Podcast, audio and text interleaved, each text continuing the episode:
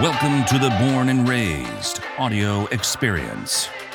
Presented by onX.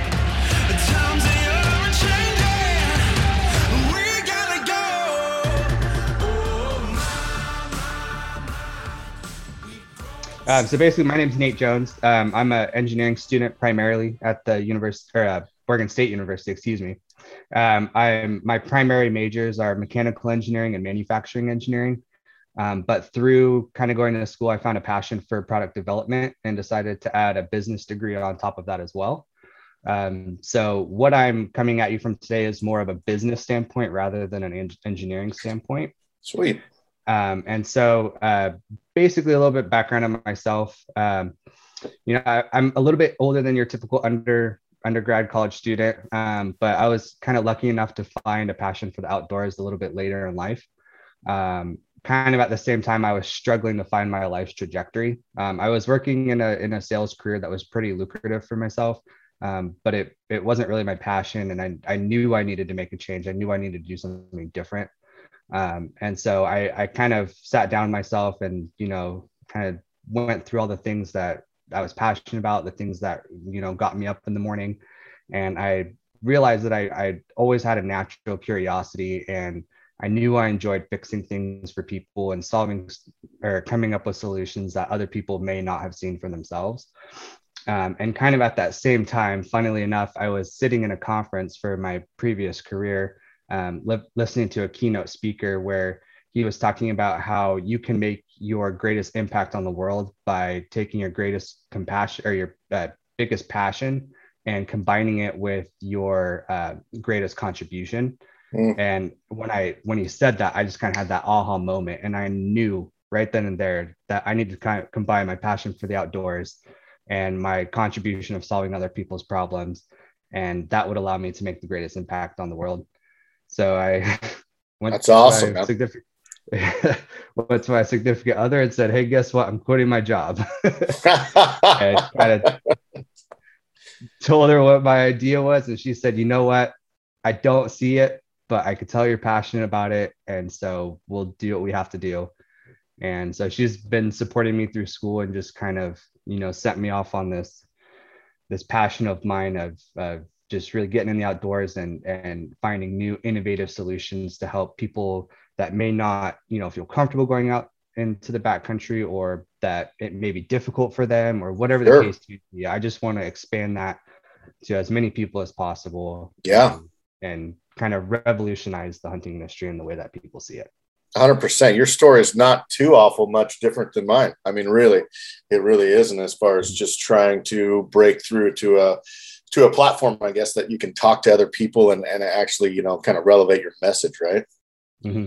so yeah. So so what do you so this is a paper that you're working on correct? What talk to me about that it's actually not a paper. So what this is is it's kind of an introduction to entrepreneurship competition. Mm-hmm. So it is a class that's part of my major. Um, but what it is is every person that's in the class, and there's several sections. So there's hundreds and hundreds of people. Um, we each have to come up with several business ideas or product ideas that we could uh, bring to market. They have to be new and novel. It can't be something that somebody's already done. Um, and we have to go out and prove that there is a market for this product, whatever that may be. So that's what I'm here doing today is seeing cool. that if there actually is a market that this product could thrive in. Yeah. Um, once I can and validate that and verify that, um, then we present our ideas to the class. Um, our individual classmates vote on the projects that we'd rather work on, and then the top projects get selected. They get worked on through the term uh, with a team of people.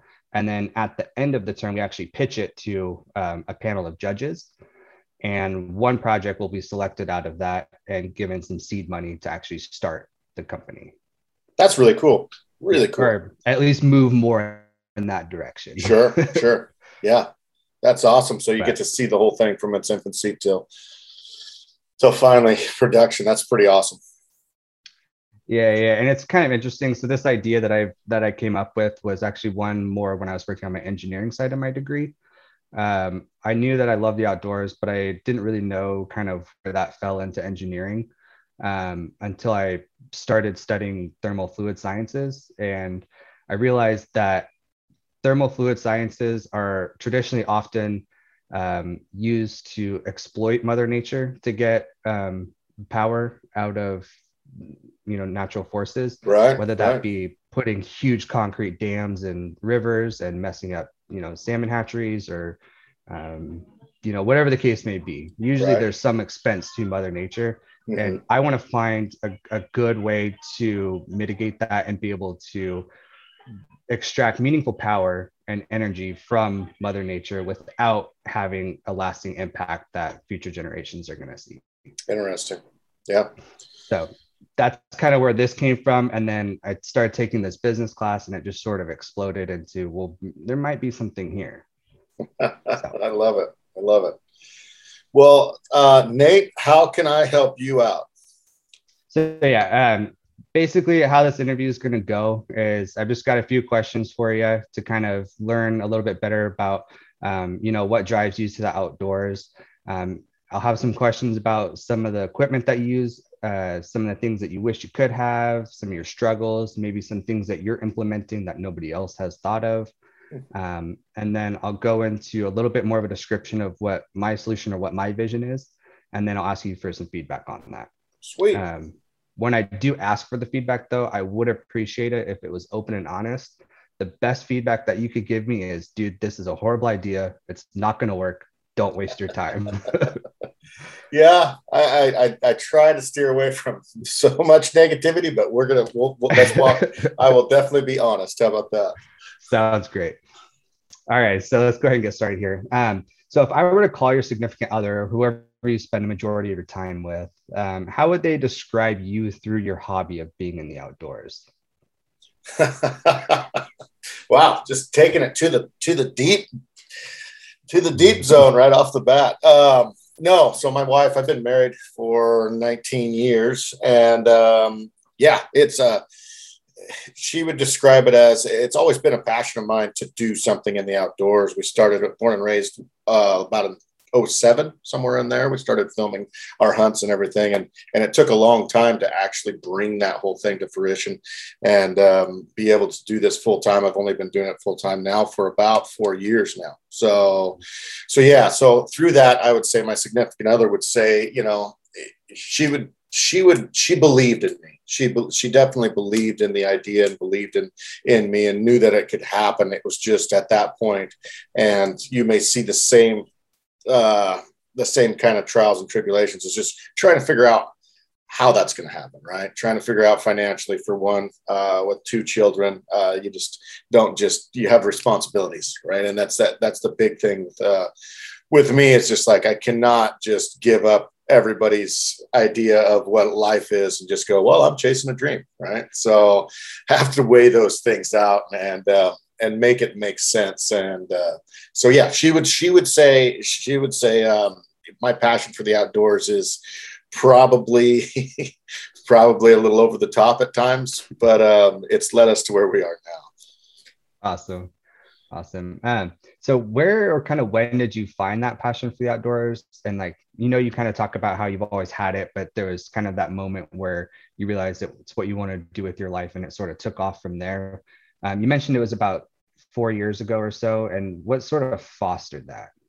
Yeah, so our goal was to to always make this a full time job. So I, I can't really pinpoint like a certain time, a, a big aha moment. It's just been this building, I guess, of moments over time. But to do it and just do it in a recreational side of things, and and we sold DVDs for a long time. And um, mm. anyway, that was to pay for our hunting. So this is kind of a springboard to get us to where we are now, I guess. Was that?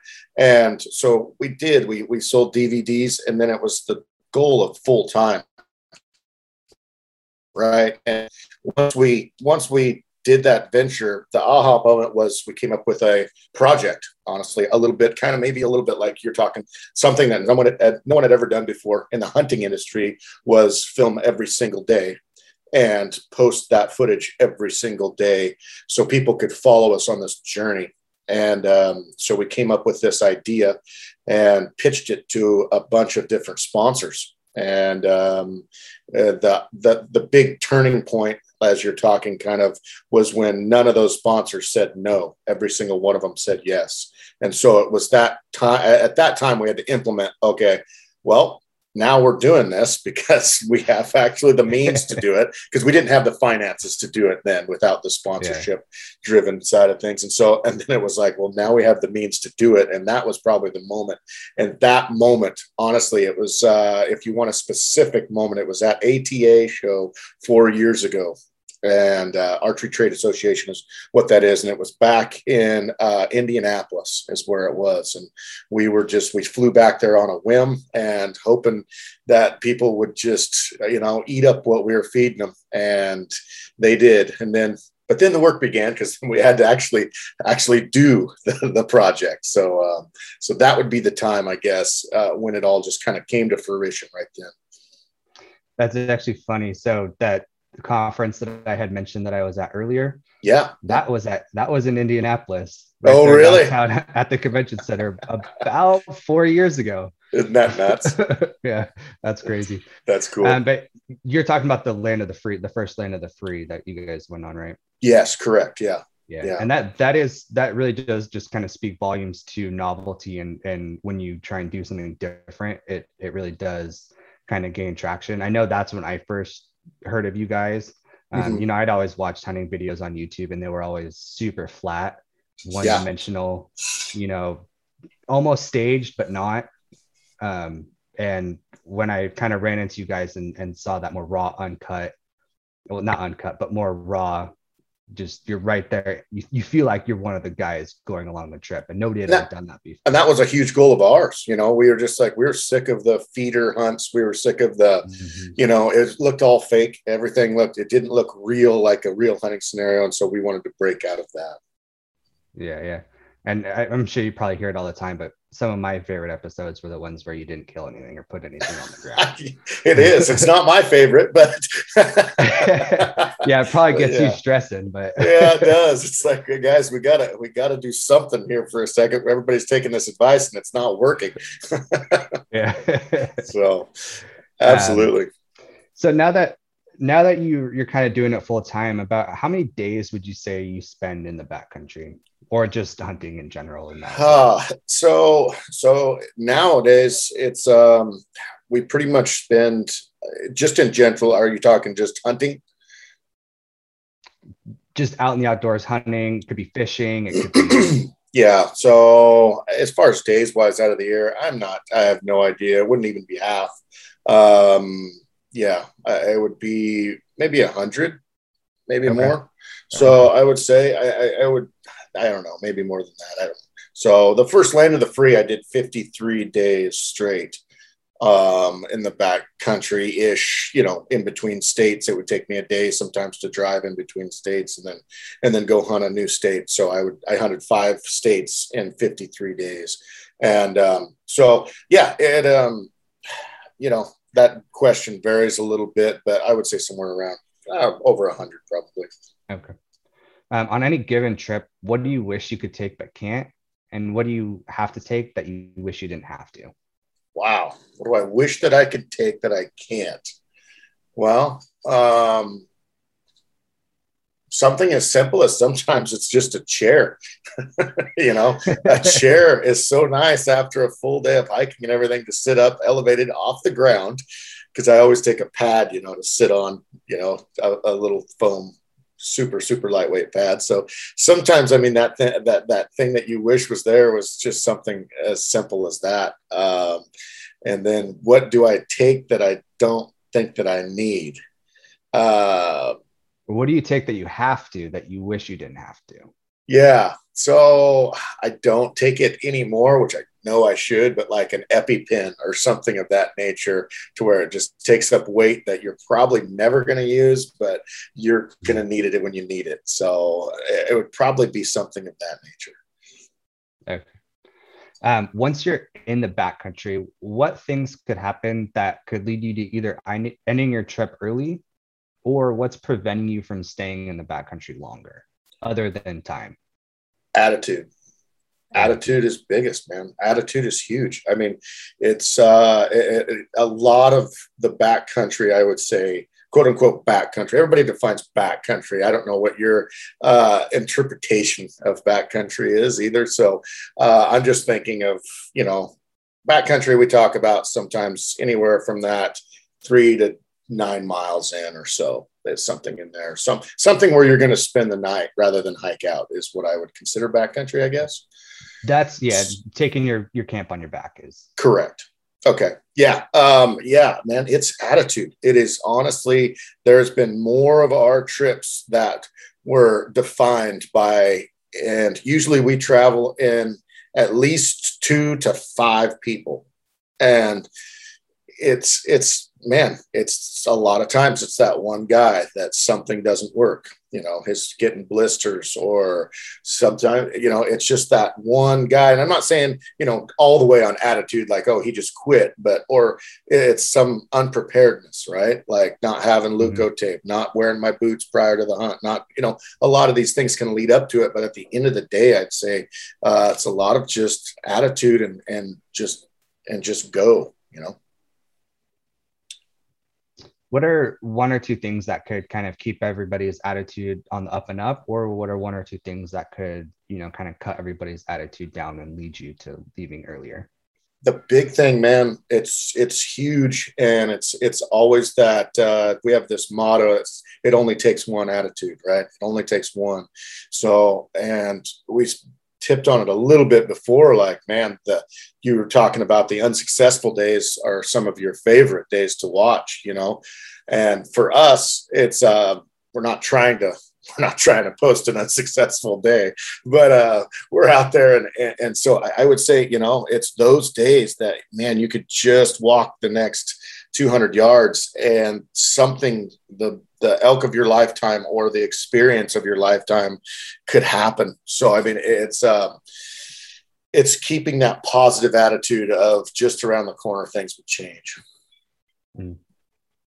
so much easier said than done it really is man i'm not kidding you it really oh, yeah. is there's so no, many things I, I've I've been there raining sideways last day of the season, hiked your butt off all season, not seen anything. And you know, it's that decision. Well, it's noon. Do I head out and, you know, just go get warm or do I hunt those last four, five, six hours? yeah. Yeah.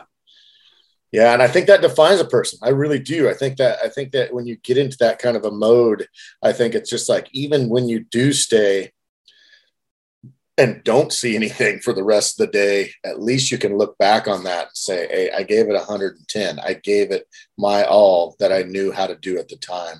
And then from that, you build knowledge on top of that. What am I going to do next year? A little bit different, you know? Mm-hmm. So being a, a, production crew that makes films in the back, the backcountry or just in the outdoors, I would assume that you take a lot of battery operated equipment with you. Correct. Um, how do you, how do you currently keep those battery operated devices charged? And what happens if one of them goes dead? So we have some rules in our in our hunting. Like if it's not filmed you can't shoot it. You don't pull the trigger if you don't have a camera on it. So we have these guidelines laid down for for reasons of you know, to keep us accountable too, because it'd be easiest just to throw the cameras and just say, hey, let's go hunting. That would be really easy. But we want to show and document and try to teach people, you know, as much as we can, or have people learn from our mistakes, right? So we use uh, Ankers, they're called. It's a, uh, just a big battery pack and uh, we each carry one on us. The camera guy sometimes carries two, depending on how long that we're going to be. As far as in the backcountry, it depends on how long that we're going to stay back there. So usually our hunts, we used to do longer hunts. We used to do stuff that was like broke into that seven to nine days, even sometimes. And now it's if we're going to go in five days being max. So if we haven't found the elk or it's not as good as we think it should be within three days, we bail. We're out of there. We're leaving. We're going to a new spot. So that kind of condensed our packs down and our weight down just a little bit too. Because after one day in the backcountry, the only thing that's going to add weight is your food. That's it obviously batteries and you know camera stuff and everything that's a different thing but as far as just your individual weight it's just going to be more days of food. You're going to still have your sleeping bag you're going to still have all your amenities that you want back there. Well that's going to all be there day one. So it's just food after that. So depending on that, we just we just kind of go. We now we do the whole three to five days, and um, the Ankers that we use they charge our phones because we run all of our GPS off onX on our phones, and then when you get service as well, your phone works as you know as also you can talk on it or text or whatever. So it, that that's a that's a huge thing for us. Um, but other than just camera batteries and phones, we really don't have a lot. Our lights, they're already charged. You know, you already have that that charge there, so you don't have to use that for for evening stuff. So, yeah, pretty much that's how we do like the the battery scenario and the and the filming scenario side of it. Have you ever had an instance where you were ready to take an animal and cameras weren't there, batteries were dead, or something like that happened, Yeah. and you weren't able to? Yep. What Yeah. sort of led up to that? it was it was tough it was uh it was honestly the camera wasn't the issue as far as like the the function of the camera that i can think of. I'm sure we've had something like that but the instance that i'm thinking of is i was filming trevor. Trevor was at full draw on a bull and i couldn't see him. I could not. I was just to his right and i couldn't see him. And he says you got him you got him you got him. And i'm saying no i do not have him. I don't have him. And man, it led to a oh man, Trevor letting down and like he was he's like he's just dude, he was right there. He was like 15 yards too. He was Oh, wow. right there. I mean, what you know, and these opportunities come up so few and far between, you know. It was just uh it it goes back to the whole team thing. You got to really take a deep breath and go, okay, guys, let's uh let's circle back to zero here and let's start again on this thing. So yeah, that was one of the times. Yes, it's it's definitely happened. I'm guessing that was over here on the west side. It was. It was. it was. Yes, it was a giant Roosevelt too. Um, yeah. So one of the other things that we do as well, uh, cameras we can't film in just pouring down rain. It just doesn't. They, they do not acclimate well to weather. Uh, snow, you can do okay with it because it's dry, usually a dry snow where we're at because we're at super high elevations usually, and uh, we can do that. But rain just really really takes a camera out. So we'll just sit underneath a tree and just like stop. Everything stops, or we'll just dive in our tents. We'll set up right there till the rain stops, and then we'll start hunting again. But if we can't film it, we usually aren't going to like push and push and push and try to try to you know gain content because it just doesn't work. Um, what piece of equipment or what would you be willing to give up to not have the issue of rain stopping your filming? Oh, what would I be willing to give up? It doesn't happen as much as you would think, just because of the times that we we hunt uh, for the species as far as elk wise. But let's say in a blacktail kind of scenario, it happens quite a bit in late season Mhm. blacktail hunting.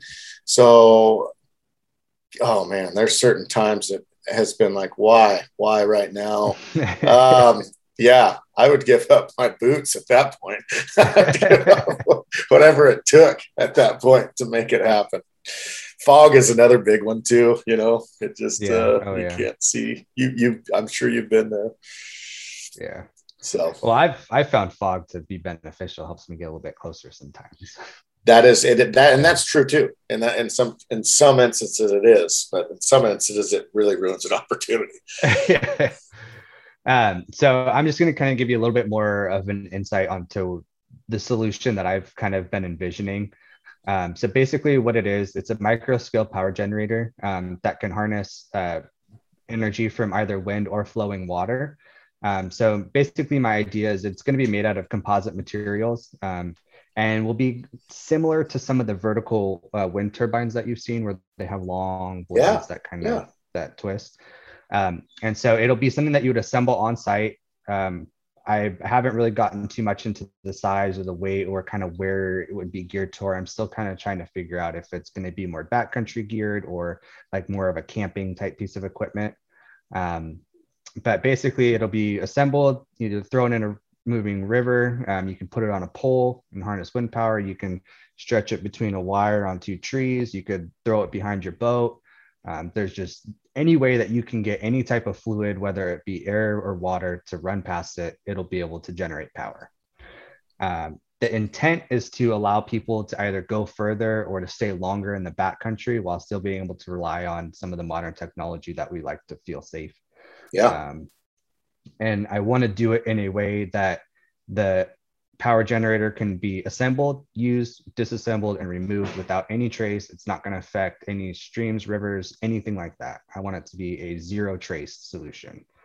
Okay. Um, so, based off of that, what would unlimited battery life be worth to you in the backcountry and would it open up any additional opportunities that you don't have right now yeah definitely no it would definitely have its function um, just off the top of my head i am just thinking like some of the issues that not issues but comforts right? We mentioned that a little bit ago like okay what's a comfort that you really really like? And it's um you know like for cody uh, a while back we were trying to figure out how to make a backcountry boot dryer.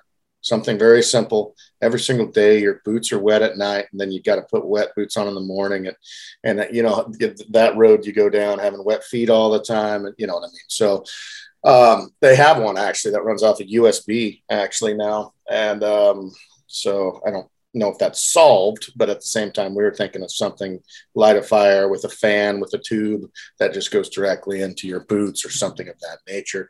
Anyway but um, but yeah, I, I would, man, it would definitely have its usages.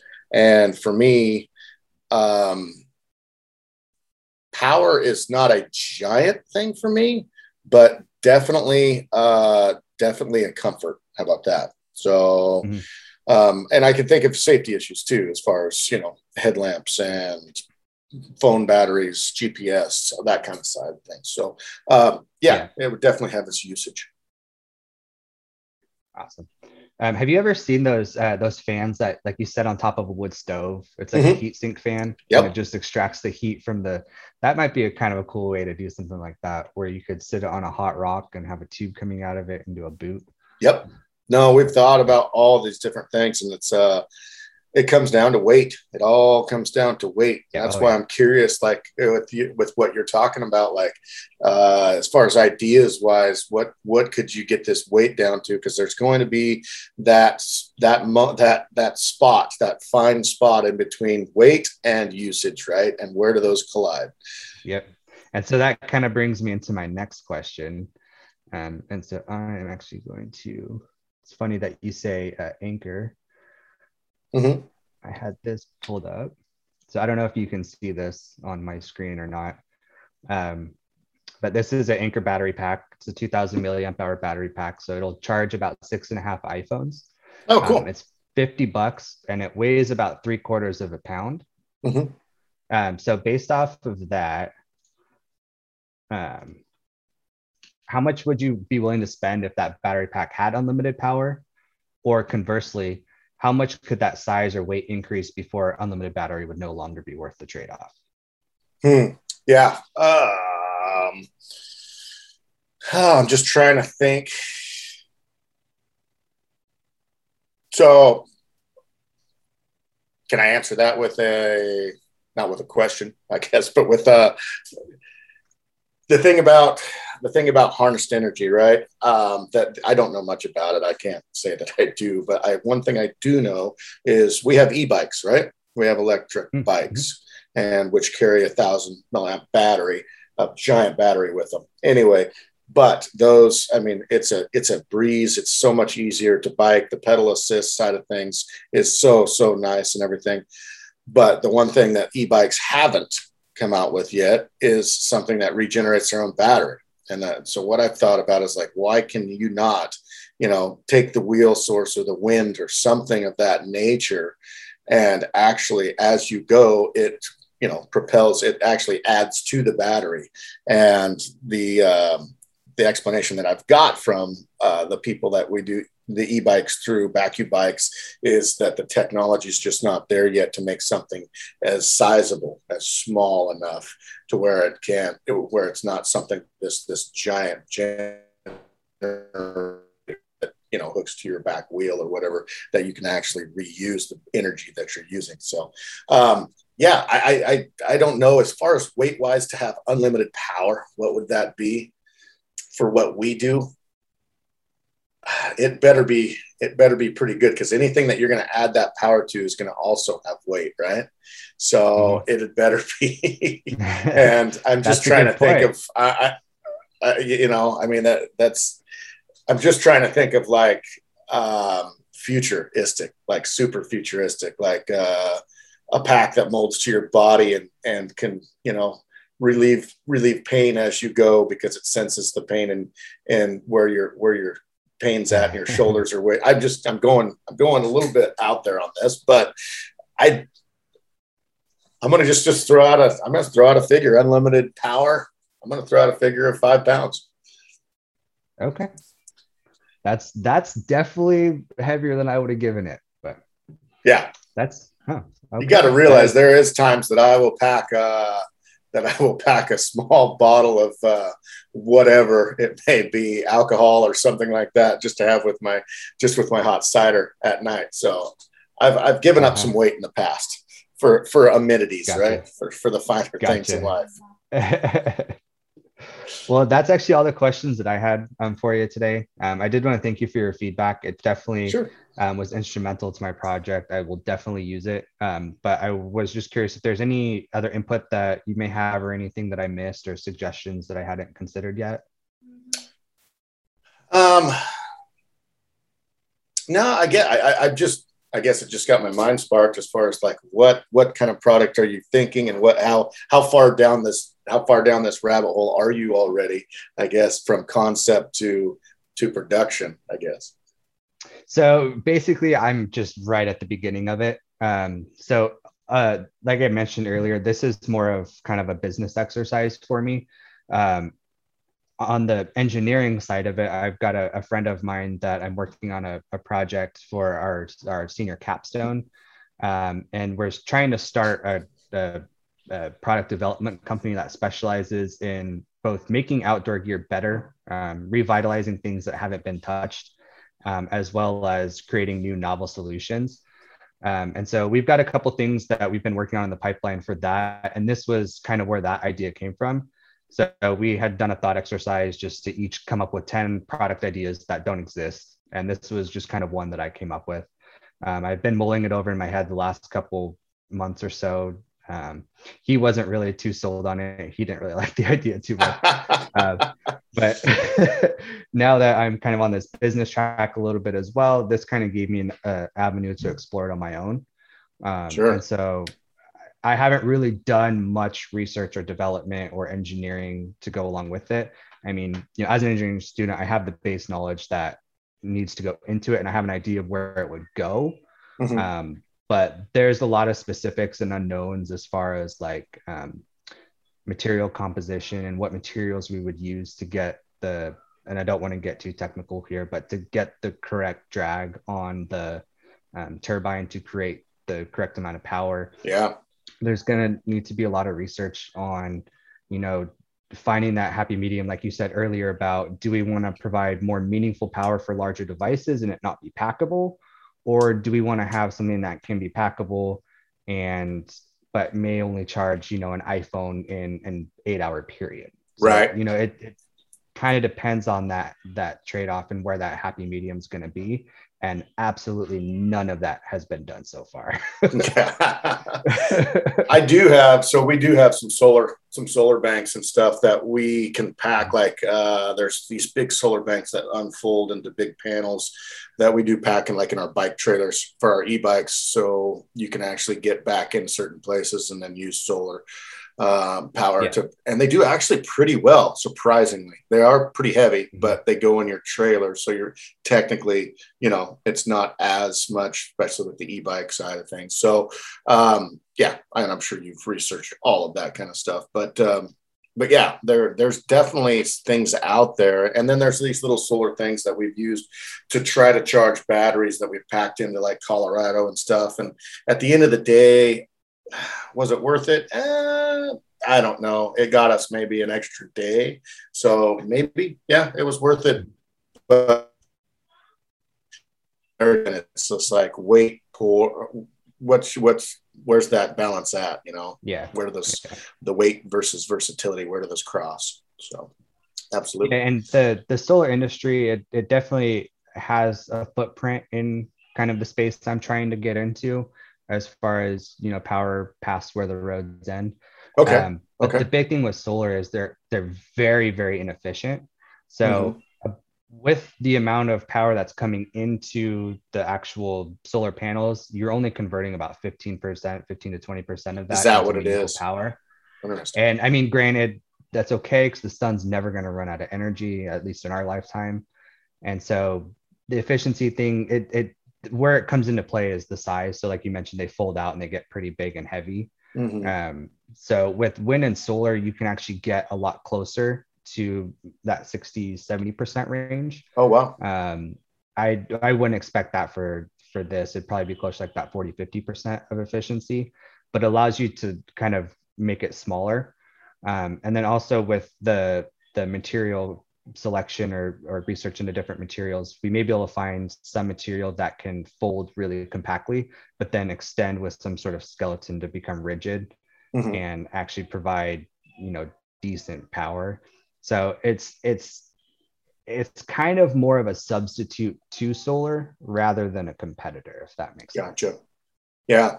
No, something that would be cool uh, as far as, you know, especially a selling feature is what you mentioned before, you know, just some kind of a turbine where you can catch wind, you can harness wind. And then, you know, say you're camping by a creek, which we try to generally camp within a shot of water, usually. And um, anyway, and you could put that in the creek and have, you know, while you're sleeping at night, harness energy that way would be Mhm. would be pretty pretty legit. So yeah, something of that nature would uh, would definitely have its space if it could be done effectively and in, in a smaller package, right? Mhm. yeah that's going to be the challenge Yeah, I think so. I think so. And that technology, I don't think it's. I think it's here. I would assume. I don't know. I guess I have no idea. But yeah and that's also the other thing that i haven't mentioned is is the timing is whether it's this is you know more of an idea that i sit on for a while and wait for power generation technology to increase and get smaller or if this is the right time to jump into that market Right. Um, so and be that be that innovator.